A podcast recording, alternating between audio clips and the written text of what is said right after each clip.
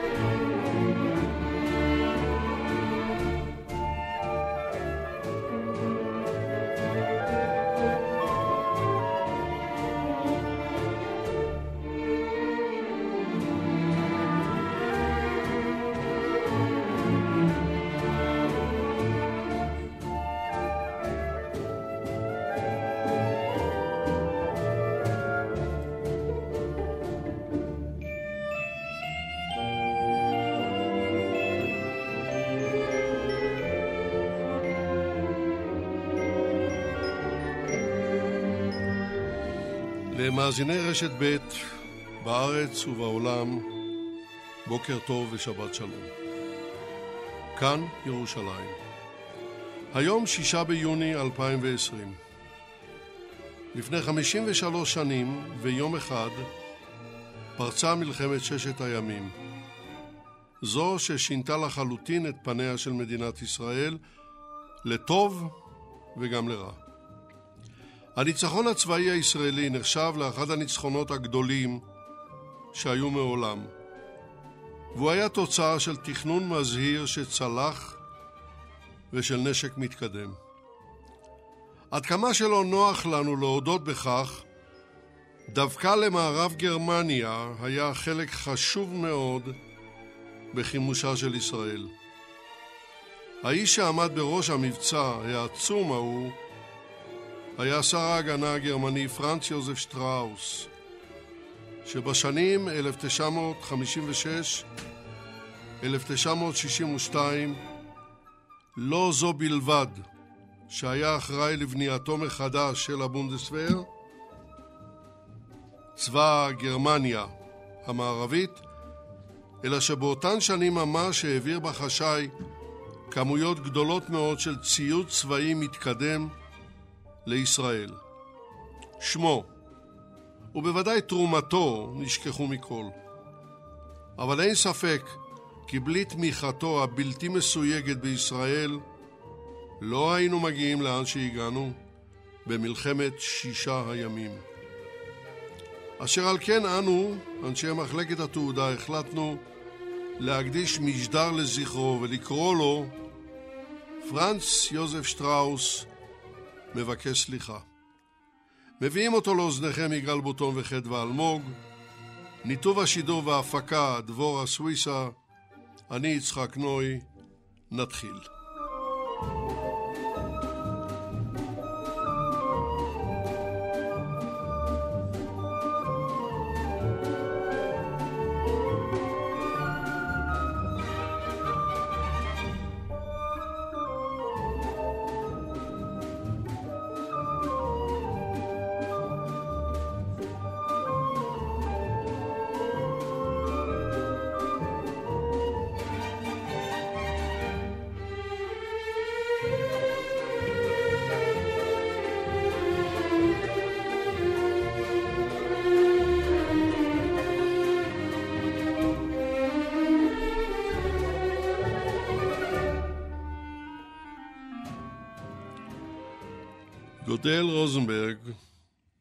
בוקר טוב לך, שבת שלום. בוקר טוב ושבת שלום. גודל רוזנברג היה דוברו של פרנץ יוזף שטראוס בשנים 1978-1988. כשפרנץ יוזף שטראוס היה נשיא מדינת בוואריה ונשיא הבונדסראט, ויושב ראש חברת המטוסים איירבוס, שהיה בין מקימיה. גודל רוזנברג עלה לישראל בשנת 1998 והיום משמש יועץ לחברות גרמניות המעוניינות בהשקעות הייטק בישראל. גודל רוזנברג הוא כמובן עיתונאי בזכות עצמו, יש להוסיף את זה. השאלה הראשונה אליך, אה, מר רוזנברג, פרנץ יוזף שטראוס כשר ההגנה. כן, הוא היה שר ההגנה מ-56 עד 62. הוא היה איש מלומד, היה, לה, היה לו תואר שני ביוונית ובלטינית, הוא היה מומחה במדע המד, המדינה, והוא היה איש פוליטיקאי מאוד חזק. אה, היה לו בארבעים שנה שהוא היה הראש של המפלגה, בכל הבחירות היה לו 50-60 אחוז של הקולות של בוואריה. זה, בגלל זה הוא היה חזק בפוליטיקה בגרמניה, ובגלל זה הוא היה בממשלה של קונרד אדנאואר מ-53, הוא היה שר בגיל 38 בלבד, שר בלי פורטפוליו, שר uh, של uh, גרעין, הוא היה שר ההגנה ואחרי כמה שנים גם שר האוצר uh, בגרמניה ומ-78 עד 88 ופה אני בתמונה, הוא היה ראש הממשלה של בוואריה שזה החלק הדרומי של גרמניה עם היום 12 מיליון אנשים המרכז... גודל, uh, גודל, גודל, על הדברים האלה אנחנו דיברנו ונדבר. אני שאלתי לגבי השנים המכריעות. ב-1955 הוא ממונה על התוכנית הגרעינית של גרמניה. כן. והוא גם מסייע לישראל. כן. באותה תקופה ובממשלתו של אדנאואר. כן. בין 56 ל-62 הוא לא עוסק רק בסיוע לישראל. כן. הוא בונה, התפקיד שלו זה לבנות מחדש את הבונדסוויר. כן. והוא עושה עבודה יוצאת מן הכלל. כן. אני רציתי כמה מילים על האיש הזה כשר ההגנה כן. בתקופה הזאת. בבקשה. אז על השר ההגנה צריכים אה, לדעת על הפגישה בין שמעון פרס ופרנץ יוזף שטראוס בשנת 57. שמעון פרס ביקש משטראוס עזרה בשביל המדינה שלנו, ושטראוס עזר לנו. שמעון פרס אמר לי בכמה פגישות שהיה לי פה בארץ בשנים האחרונים, לפני שהוא, שאני דיברתי איתו, שכל פעם הוא ביקש משהו משטראוס בשביל המדינה שלנו, הוא עזר לנו. וצריכים לדבר על, ה, על המוטיבציה. אנחנו מדברים על הזמן שהיה ה-Cold War בין וושינגטון ומוסקבה. המלחמה הקרה. המלחמה הקרה, וזה היה מלחמה חופש נגד אי חופש, ושטראוס היה על הצד של חופש, והוא חיפש בעולם פרטנרים לזה. ומי היה הפרטנר במזרח התיכון? רק מדינת ישראל. זה נשמע מצוין, היה, כן, גודל, ו... זה כן. נשמע כן. נהדר מה שאתה אומר. אבל אני רוצה לשאול אותך שאלה קצת יותר קשה. האם הוא עוזר לישראל מפני שהמצפון היה, המצפון הבווארי שלו, הוא היה קצין נ"מ במלחמת העולם השנייה. כן. כי המצפון הבווארי שלו מכה בו, או מפני שהוא רצה להכניס את גרמניה בחזרה למשפחת העמים האירופאים. מה דעתך? Uh, הכל ביחד. הבית שלו זה היה בוואריה, אבל הראש שלו עבד ב, בכל העולם. הוא היה פוליטיקאי עם ידע, והוא הבין שהוא צריך לעזור את ישראל בגלל ישראל בצד של המשפחה בעולם שרוצה את החופש של, ה, של העם אה, בכל המדינות האלה. טוב, בוא, בוא, בוא, גודל, בוא יישאר איתנו על קו הטלפון.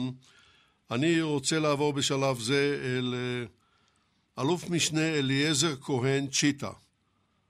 בוקר, בוקר טוב. טוב לך, בוקר טוב. בוקר טוב. אה, אליעזר כהן הוא היה טייס קרבי בחיל האוויר הישראלי בשנים 1952-1974. בוא נתחיל משאלה קצרה מאוד, איך הכרת את גודל? אתה לא מכיר את גודל. אז שמעתי את השיחה שלך עם גודל, אני רוצה להגיד לך שזה היה פנטסטי.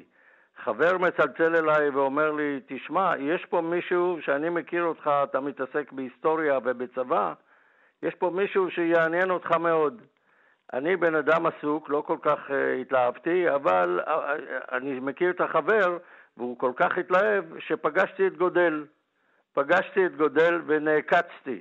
הבן אדם נחמד ומעניין, כמו שאנחנו אומרים בחוצותינו משלנו, והתחברנו ונהיינו חברים מהרגע הראשון, ואני מהקצה השני, אני הולך לספר לך שתיים שלוש כותרות מיידיות. אני, אתם דיברתם על זה שהוא היה ממונה על הבנייה של הכוח האטומי של גרמניה. פרנץ יוזף שטראוס היה דמות מדהימה, גבר נאה, יפה כזה, חסון, גבוה, כמעט שני מטר, שוורצנגר, לבוש יפה תמיד בחליפות ומחייך כל הזמן. אני, הטילו עליי להטיס אותו בביקור הראשון שלו בארץ. ולפני זה אני מוכרח לקפוץ עוד פרק אחורה לשמעון פרס. שמעון פרס, כולם זוכרים אותו כנשיא המדינה.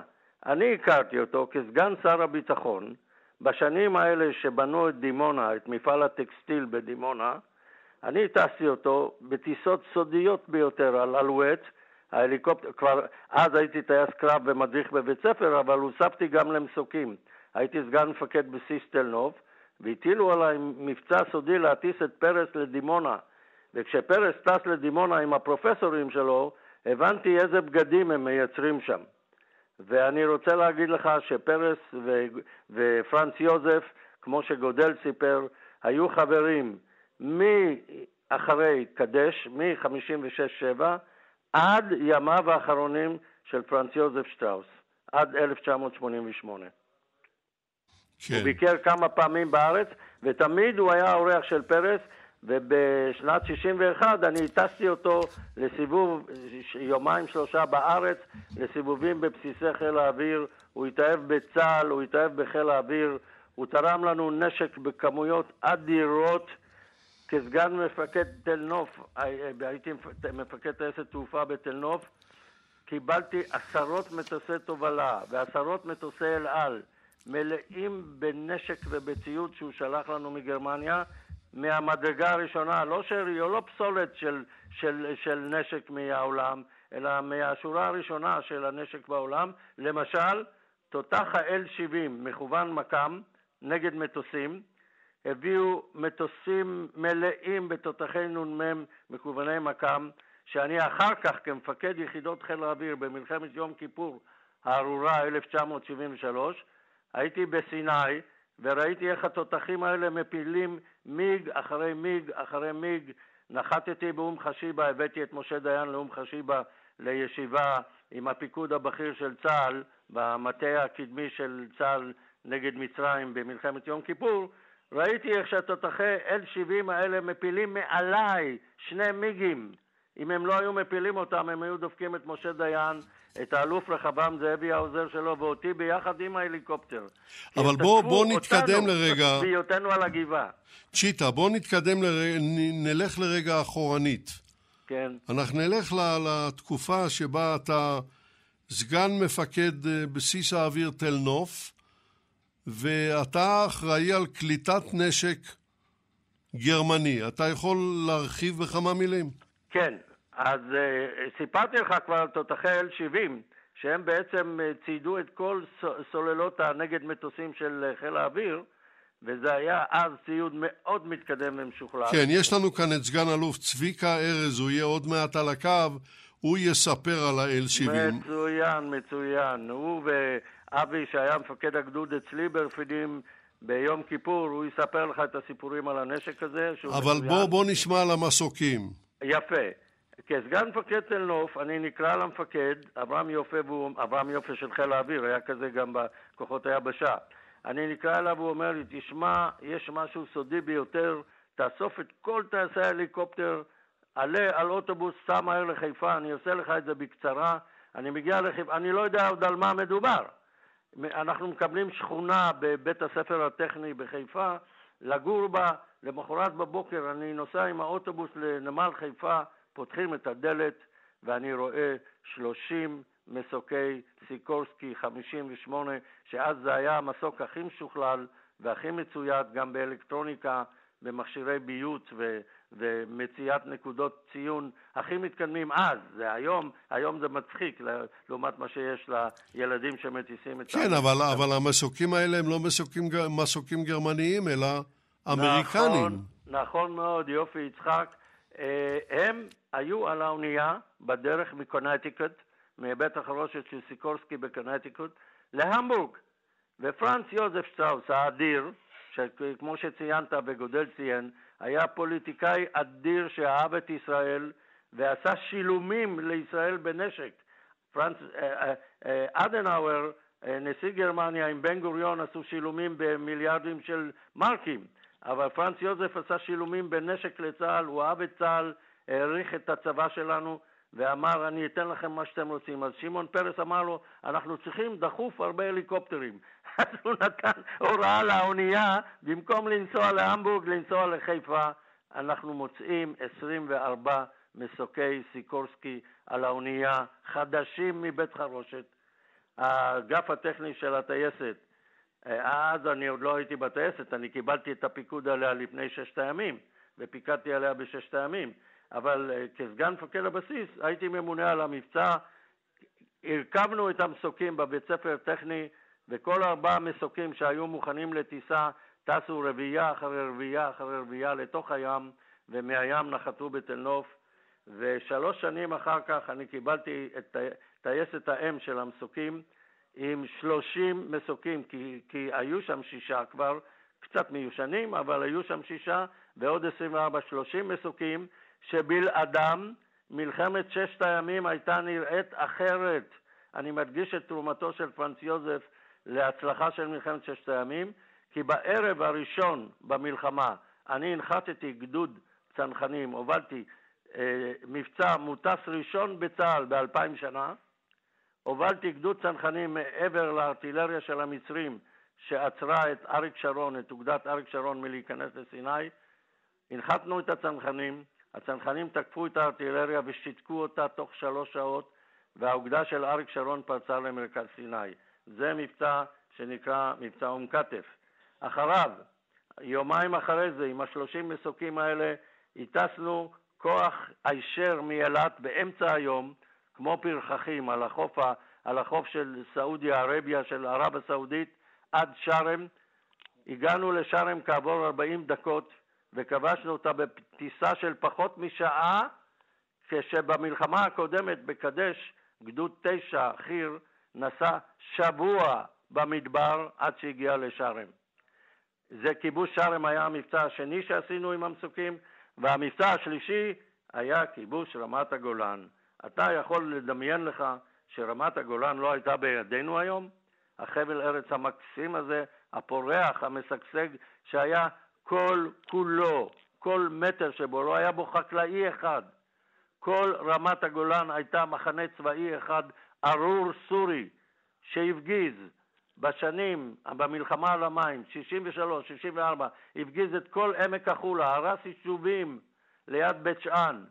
המנוולים האלה, אנחנו בארבע שעות האחרונות של שבת, היום האחרון של מלחמת ששת הימים, עשינו את מבצע הטסה הכי גדול של צה"ל, נדמה לי עד היום. הטסנו גדוד אחד לצומת פיק אל על וכבשו אותו בצהריים של שבת, היום האחרון של מלחמת ששת הימים, ואת הגדוד השני הטסנו לפינה של הגבול היום, הפינה הדרום-מזרחית של רמת הגולן, לאזור תל פארס, ושני הגדודים האלה קבעו עובדה שכל דרום הגולן, קבעו בחצי יום, בחצי יום האחרון של המלחמה, קבעו עובדה במבצע מוטס שכבשנו את דרום רמת הגולן.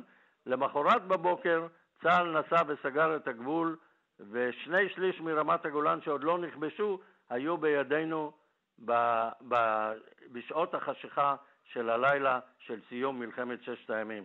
המסוקים של פרנץ יוזף שטראוס עשו את העבודה הזו. בלי ה-24 מסוקים שהוא שלח, לא היינו יכולים להעלות על הדעת להטיס גדוד בכזו קלות מפוריה לפיק אל ומפוריה לתל פארס, לפינת הגבול, שזה המבוא של, של זה, זה המבוא של רמת הגולן.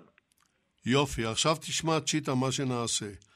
אני מבין שאתה צריך עכשיו לחוש ולנסוע אל... אל נכדי היקר לבר מצווה. לבר מצווה. כן. לעלות עומר. לתורה. עומר החמוד. עומר החמוד, שיהיה לו כל טוב והצלחה ונחת לך צ'יטה. מגיע לך, נעשה דבר כזה. אתה תרד למכונית ותתחיל לנסוע. דבורה תנסה לתפוס אותך בנייד. בינתיים... ואם תצטרכו אותי שוב, אני אשמח לציין, אתה בפתיח שלך ציינת איזה דמות מדהימה הוא היה בהיסטוריה של בניית צה"ל באותם ימים, בתחילת שנות ה-60. כן, ואנחנו עכשיו נמשיך כאן מהאולפן. אתה בינתיים... תודה רבה רבה, אני אפגוש אותך בדרך. רוץ לך לענייניך. תודה, תודה, כל טוב. להתראות, שיטה, להתראות. עכשיו אה, אני רוצה לומר בוקר טוב, אה, שבת שלום לסגן אלוף צביקה ארז. שלום לך, בוקר טוב. שלום, אה, בוקר טוב, שבת שלום. אני רוצה ל... רגע, לומר... רגע, תן לי, תן לי קודם כל להציג אותך. סגן אלוף צביקה ארז, לשעבר אנוליק, היה חבר במשלחת סודית ביותר לגרמניה המערבית, ששהתה בבסיס הצבא הגרמני, או בבסיסי הצבא הגרמני, מינואר 63 עד יוני באותה שנה. והוא היום פנסיונר, אה, סגן אלוף ארז, והוא היה מנהל מכללת אתגר של הסתדרות ההנדסאים, כשהוא יצא לגמלאות. עכשיו אה, נפתח בפגישה שלך עם גודל. צביקה ארז, כן. בבקשה. אה, מה שקורה זה, אני מקבל הודעה שמישהו רוצה לפגוש אותי. עכשיו, אה, בסדר, על מה מדובר, לא יודע. מתחילים לחקור משהו, גרמניה, משלחת אה, גרמניה. הנושא הזה הוא נושא סודי, לא מדבר. צביקה, רק כן. לפני שאתה ממשיך, יש על ידך רדיו פתוח? לא, שומעים, לא, לא. תרחיק אותו ותמשיך לדבר. טוב. עכשיו, אה, מחפשים אותי כדי להיפגש עם מישהו מגרמניה. אה, אני מדבר עם, ה... עם מי שהיה בגרמניה, השותף שלי לחדר, אה, ז'אק פרץ, ואני אומר לו, תשמע, מדברים, רוצים אותנו. וכדי שתבין את הסודיות, פרץ אומר לי, תשמע, מותר לנו להיפגש ככה, לדבר, בוא נבדוק. אני אומר לו, מה אתה רוצה? מה לבדוק? מה שלא נרצה, לא נענה. טוב, בקיצור, אחרי זמן ארוך, אני, אנחנו באים בהרגשה שעושים לו טובה כדי שירד מאיתנו.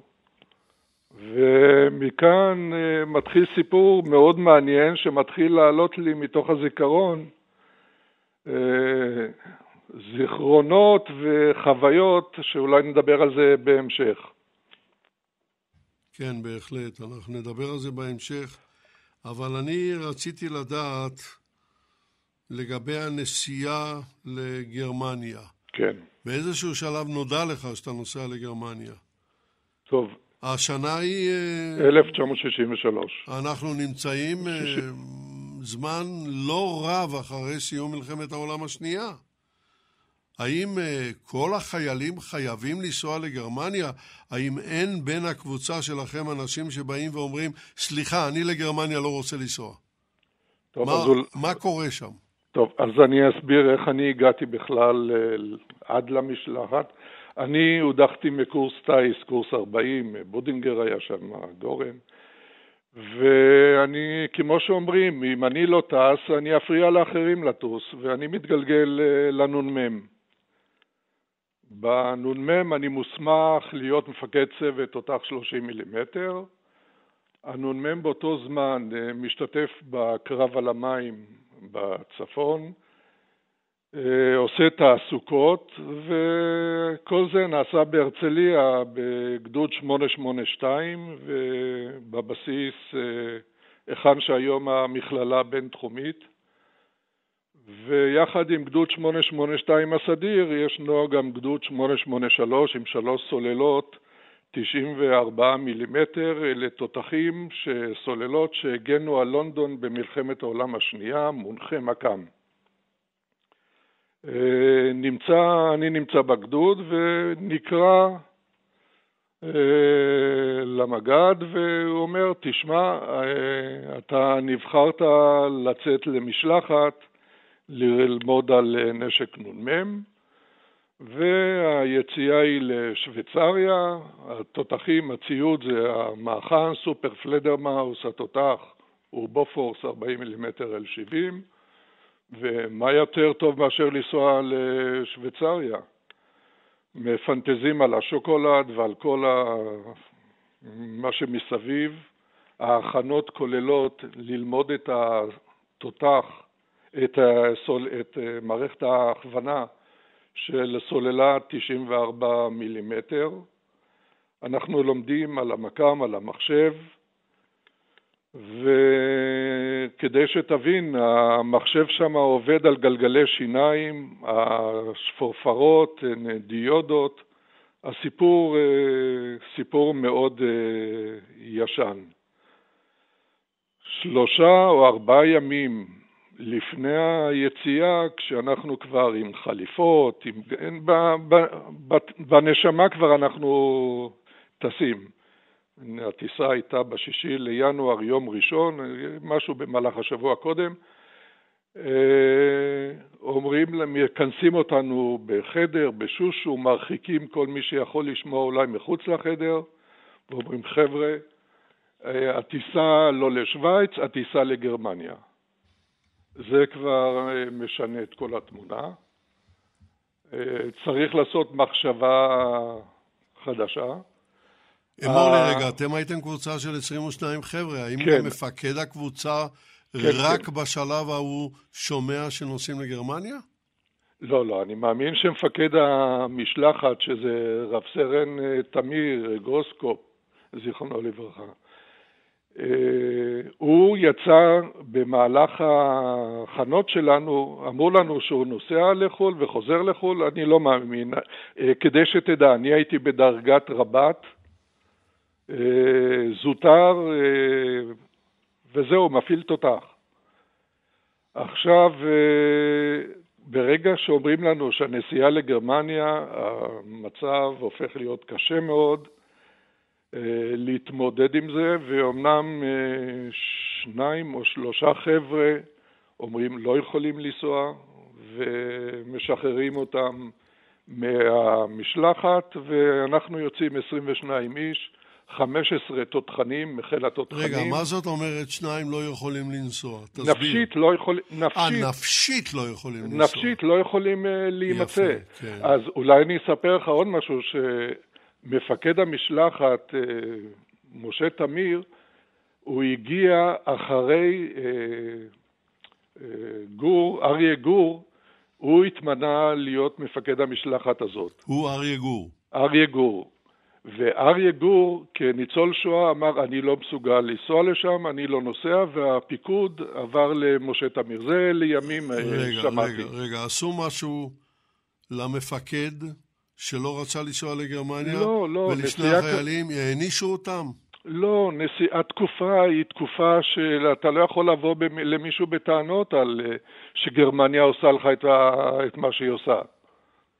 אלה היו דברים ברורים. תשמע, בארץ, ברקע, וכאן אולי אני אכנס לשטראוס, היכן שמעתי עליו לראשונה. שטראוס הוא רק מדובר על uh, הפגנות, על כל המהומות שהיו בארץ, נגד השילומים, נגד ביקור שטראוס. זה מה שהיה, כלומר זה התקבל אה, כדבר מובן מאליו. ברור, ברור. בוא, בוא תמתין איתנו על הקו, כי אני רוצה לחזור לגודל. גודל, אתה איתנו, אני מקווה. אני איתכם. גודל רוזנברג. Uh, אנחנו דיברנו בסוף, דיברנו uh, על אישיותו של, uh, של שטראוס כשר ההגנה ועל יחסיו עם ישראל. אתה הדגשת את, ה, את הצד הדמוקרטי, לומר, ישראל היא הדמוקרטיה היחידה במזרח התיכון. אני לא שם לב, לא אז ולא היום, שהדברים האלה עשו רושם עצום באירופה, הדמוקרטיה של ישראל.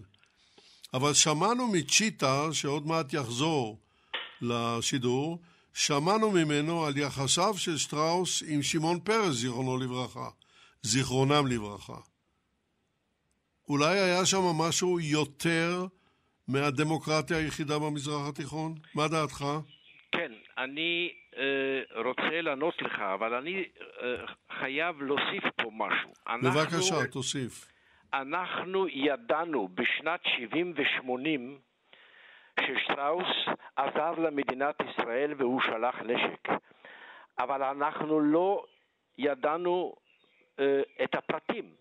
רק אחרי שאני הכרתי את צ'יטה וצביקה, אני הבנתי כמה שהוא חשב על כל הפרטים, הוא לא רק שלח נשק 24 אמ, סיקורסקי, והוא לא רק שלח את ה... 70 אה, מילימטר שצביקה סיפר על זה. 40, 40 מילימטר. L70, 40 מילימטר. כן. כן, זה לא משנה. L70, 40 מילימטר. הוא גם חשב שצריכים לשלוח uh, אותם לגרמניה ללמוד להשתמש בנשק. זה, זה, כששמעתי את זה, אני זכרתי איך הוא עבד אה, מא' עד ת', על כל הפרטים הוא דאג. וזה הסיפור, וצריכים לדעת שהוא עשה הכל בגרמניה בלי הפרלמנט. הפרלמנט בבון לא ידע על זה אז, והוא לא דיבר גם בזמן שלי בשנת 80 והוא לא סיפר לנו את הפרטים, למה? בגלל עדיין, עדיין היה הפחד שתפסו אותו, שעשו לו משפט, שאולי הוא צריך ללכת גם לבית כלא בגלל הוא שלח נשק בלי שהפרלמנט בבון ידע על הדברים.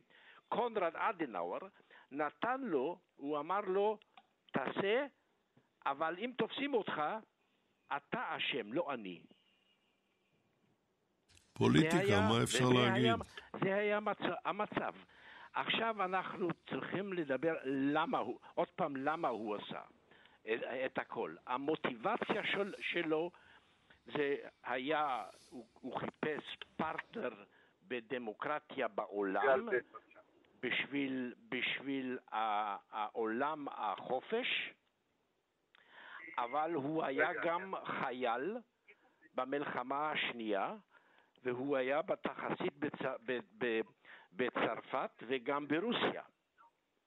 אה, אז הוא, היה לו את, ה, את ה, הידע וההרגשה, פה הוא צריך לעשות משהו בתור אה, גרמני אחרי המלחמה לעזור ליהודים ולמדינת ישראל להקים פה מדינה ולדאוג לביטחון של המדינה. כן. עכשיו בוא נעשה ניסיון, בוא תישאר איתנו על הקו, אה, גודל. בוא נעשה ניסיון ונראה אם אנחנו יכולים להגיע בחזרה אליך, אלוף משנה אליעזר כהן, צ'יטה. כן, אתה... שלום. אה, אתה עכשיו במכונית. כן, נכון, אני נוסע ושומע אותך. איך התנועה? בסדר גמור, אני רגוע והכל טוב ואני שומע. יופי, זה העיקר. אתה שמעת את מה שאמר גודל רוזנברג. כן, בוודאי. אתה חושב שפרנץ יוזף שטראוס היה מסכן את חירותו ואת מעמדו האישי כדי לתמוך במדינה שהיא הדמוקרטיה היחידה במזרח התיכון, או שיש כאן הכאה על חטא? הואיל והוא היה חייל בצבאו של היטלר, והיום הוא שר ההגנה, הוא יכול לעזור למדינת היהודים. מה דעתך? אני רוצה להגיד לך שזה, אה, שזו לא רק שאלה טובה, אני שמח שאתה מעלה את זה. תדמיין לך בחור צעיר בוורמאכט, תחת היטלר הנאצי, שפיתח תעשיית הרג ורצח עולמית של מיליוני אנשים שנרצחו. פרנץ יוזף, כמו שהזכרתי אותו, היה בן אדם עם ראש פתוח, חייכן, רגוע, נחמד. אני בטוח, אני בטוח שגם אם הוא היה נאצי בזמנו, הוא לא היה נאצי בשורשו, אל תשכח, הוא גדל לרגלי הערים שעליהם היה כן הנשרים הארור של יימח שמו היטלר. הוא ידע מי זה היטלר, הוא ידע איך הנאציזם צמח. הוא היה כזה פיקח ופוליטיקאי מצוין, כמו שגודל סיפר, שזה לא יכול להיות שהוא לא הבין שהנאציזם מוביל את העולם להרג. לא יכול להיות פשוט. אז מכאן אני קופץ לקצה השני. אולי בגלל זה הוא כל כך הרגיש את עצמו אשם וצריך לתרום. אולי בגלל זה, כשהסתובבתי, כשהטסתי אותו והוא הסתובב בארץ, הוא שאל כל אחד, הוא היה ענייני מאוד ותכליתי מאוד. הוא אמר, רגע, רגע, בסדר, במה אני יכול לעזור? זו הייתה כמעט השאלה שלו, שמעתי אותו פעמיים בשעה שואל את השאלה הזו. והוא עשה, הוא לא רק שאל, הוא גם... תשמע, כשאני מספר לך שאני פותח דלת ואני רואה 24 מסוקים, מה אני צריך לתאר לך יותר? תגיד לי, אתם דיברתם, ב... אני מניח, באנגלית. כן, כן, הוא ידע אנגלית מצוינת. אני מניח, כן, כן. אני מניח, הוא היה אדם מרשים במילים אחרות. אה, אני רוצה, אנא יישאר איתנו על הקו, אה, צ'יטה, כן. כי אתה עכשיו נוסע, אז אין בעיה. בסדר, אה, בסדר. בסדר. אני רוצה לחזור אליך, צביקה ארז. כן. אתם מגיעים לגרמניה. כן. איך האווירה שם? להגיע לגרמניה זה אחרי טיסה במטוס נורד יומיים, אחד עד לברנדיזי בגלל שלא היה דלק להגיע עד לרומא. לאחר מכן מגיעים לפריז, מפריז אה, מגיעים אה, ברכבת לילית למשלחת השילומים בקלן. משם ממשיכים אה, ברכבת לרנצבורג, מקום הבסיס, בית הספר לנ"מ הגרמני. ההגעה, ההתעוררות לרדת מהרכבת ולפגוש את העיר אתה בא ברכבת שעוברת מעל גשר, שעובר מעל תעלה שמשיתה את האוניות בין קלן להמבורג, ומתחת לתעלה הזאת עוברת אוטוסטרדה, ואני מגיע עם סדרי גודל של גשר הירקון הגדול. וזה צריך להסביר לך כבר מבחינת תפיסת עולם, אני עם גשר הירקון. זה, זה לב... מסביר, זה מסביר יפה מאוד, אה, צביקה ארז. כן, ואנחנו... אבל השאלה מג... שלי הייתה, אה, אני יודע שהרושם הוא עצום, שאתה בא מישראל אז, כן. ב-63. אבל השאלה שלי נגעה לאווירה, לאטמוספירה, בבסיס הצבאי עצמו. כן, אוקיי.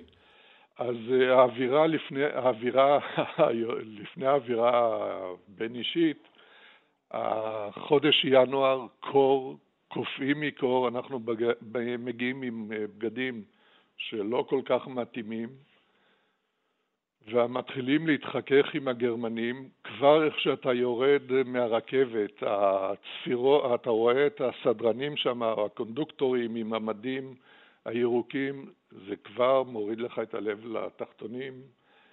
אתה מגיע לבסיס, שומע את השירה שאתה שמעת ברדיו, ברדיו או בסרטים, ביומני כרמל, ואתה, אני, כאן אני יכול לדבר בשמי, חוטף אה, מעין שוק, ולאחר מכן במגע האישי איתם, לבביים מאוד, ועם הזמן אנחנו מתקרבים ומדברים, ומה שיותר מפריע זה שהם אנשים ידידותיים ואתה מתחבר איתם ואתה כל הזמן ברקע במודעות אה, השואה. כן, זאת השאלה, הרי כן, עברו בסך הכל 18 שנים. היה, וזה היה קשה מנשוא. פשוט, זו, זו הייתה הבעיה. אתם, אתם שאלתם אותם? אה, לקראת, בהמשך, כשכבר אה, הדברים היו באמת קרובים, אז שאלנו אותם לגבי היהודים, ואז הם הדהימו אותנו, וזו הייתה תשובה כמעט תמיד. אנחנו, מה הבעיה? אתם הישראלים, אנחנו שם היינו עם היהודים, עבדנו על היהודים, כלומר הם ראו הפרדה בין ישראלים לבין היהודים. כך הם קלטו אותנו. וזה אולי אה, מה שאפשר להם גם להתחבר או, או להיות לבביים. אבל בנושא, בגישה הבין-אישית, אז באמת אה, היה לנו מדריך הוט, שהוא היה מאוד חביב, מידלשטראס, קראנו לו פס לבן, אה, מדריך תותח, והמיור, היו לנו כל מיני שמות קוד לחבר'ה האלה, וסך הכל הם היו מאוד חביבים, הם מאוד נותנים ורוצים uh, לעזור ולסייע. כן, ללא ספק. אנא יישאר איתנו על הקו, אני אחזור אליך, יש לנו עוד כמה שאלות. אני אבל רוצה לשאול את גודל רוזנברג. שלום, אתה, אתה עדיין איתנו, גודל, נכון? אני איתכם. אתה איתנו. אתה הלא הדובר של פרנץ יוזף שטראוס בעשר השנים האחרונות לחייו. אתה בעצמך בן של ניצולי שואה. כן. אתה, מה שנקרא בגרמנית אה, אוסט יהודה, אתה יהודי מזרחי, מפני נכון. שההורים שלך הגיעו מהמזרח, מאזורי ההשמדה, ואתה גדלת בגרמניה, אתה מדבר גרמנית. אתה שולט גם ביידיש, אבל אתה מדבר גרמנית. כן.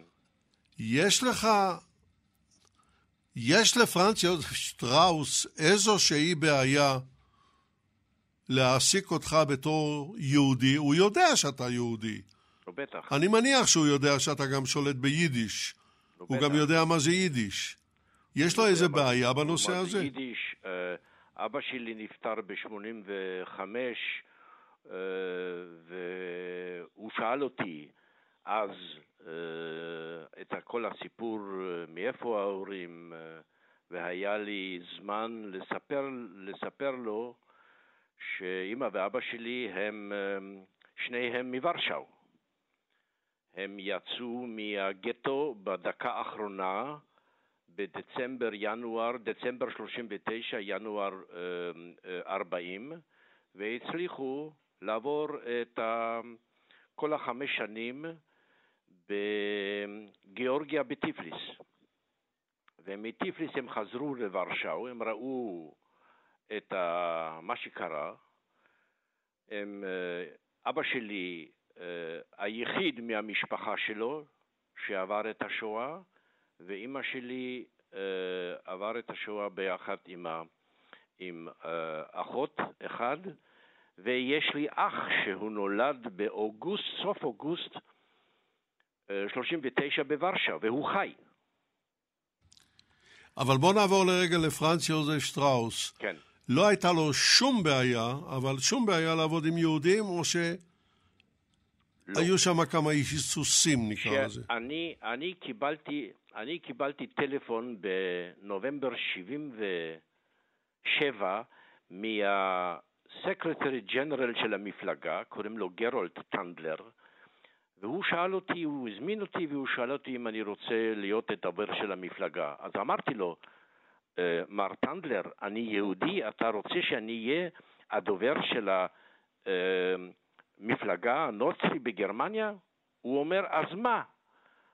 אז אם הוא אומר, אז מה? גם אני אמרתי, אז מה? ולקחתי את התפקיד. ברור.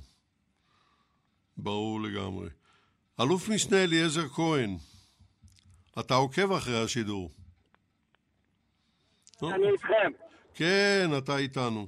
אתה דיברת מקודם על ההצלחה של המסוקים, ההצלחה הנפלאה. אתה גם הזכרת את ההצלחה הנפלאה של תותחי ה-40 מילימטר. כן.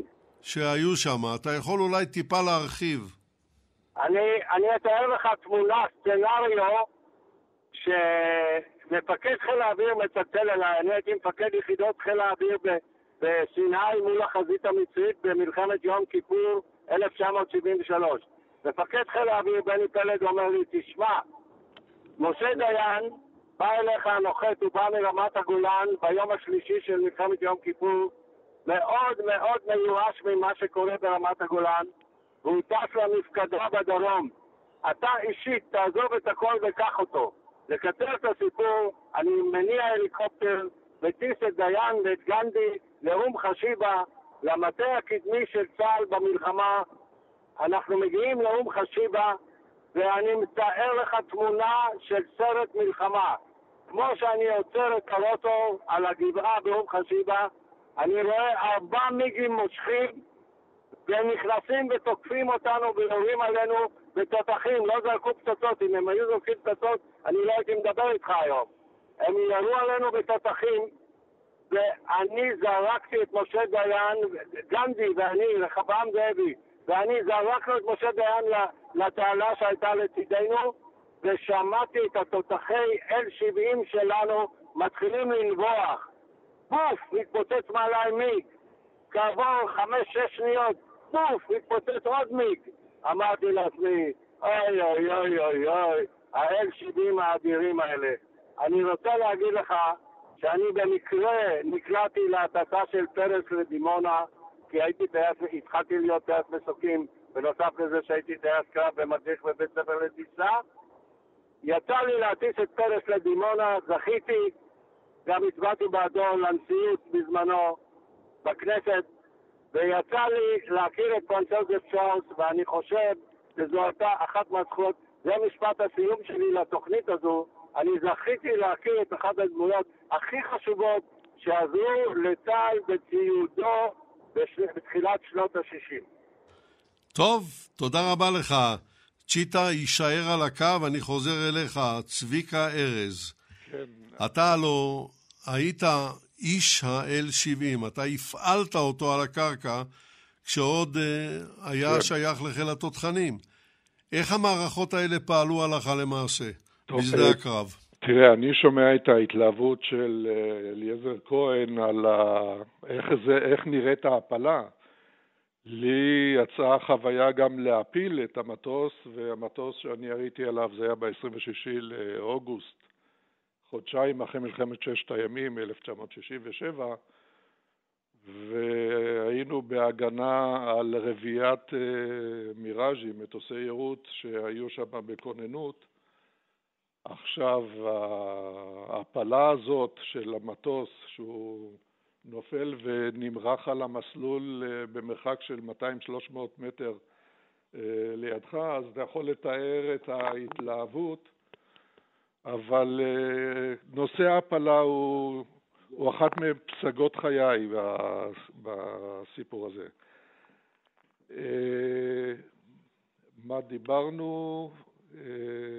לגבי איכות הסוללה, עוד מה שאני יכול לספר לצ'יטה, אה, המקם, מערכת הכינון של אה, הסוללה הזאת, היא השתתפה בהרבה הכוונות של חדירות עומק לכוחות מיוחדים שבטח צ'יטה השתתף בהם.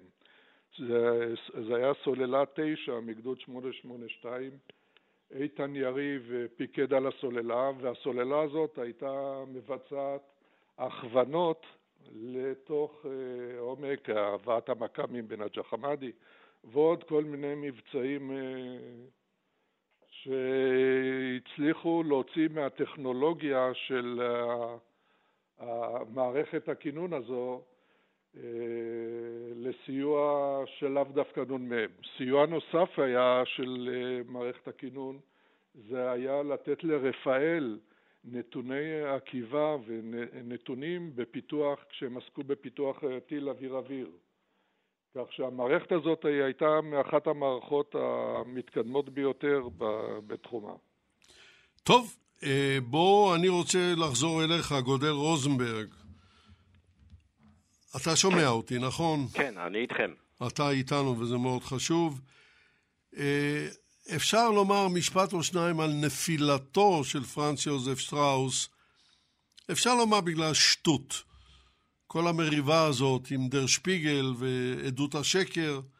אני לא יודע אם כדאי לה, לה, להכביר מילים בנושא הזה, כי היה הרבה יותר חשוב למאזינים לשמוע מה דעתך, אתה שהיית הדובר שלו, והיום כבר עברו הרבה שנים, הוא הלך לעולמו ב-1988, מה דעתך על האיש היום? איך היום ברטרוספקטיבה אתה רואה את פרנץ יוזף שטראוס? אני רואה אותו בבן אדם אה, מלומד, והוא לא היה פוליטיקאי שהוא שמע על המכון סקרים. הוא בדק את העניינים, כל העניין, מה, ש...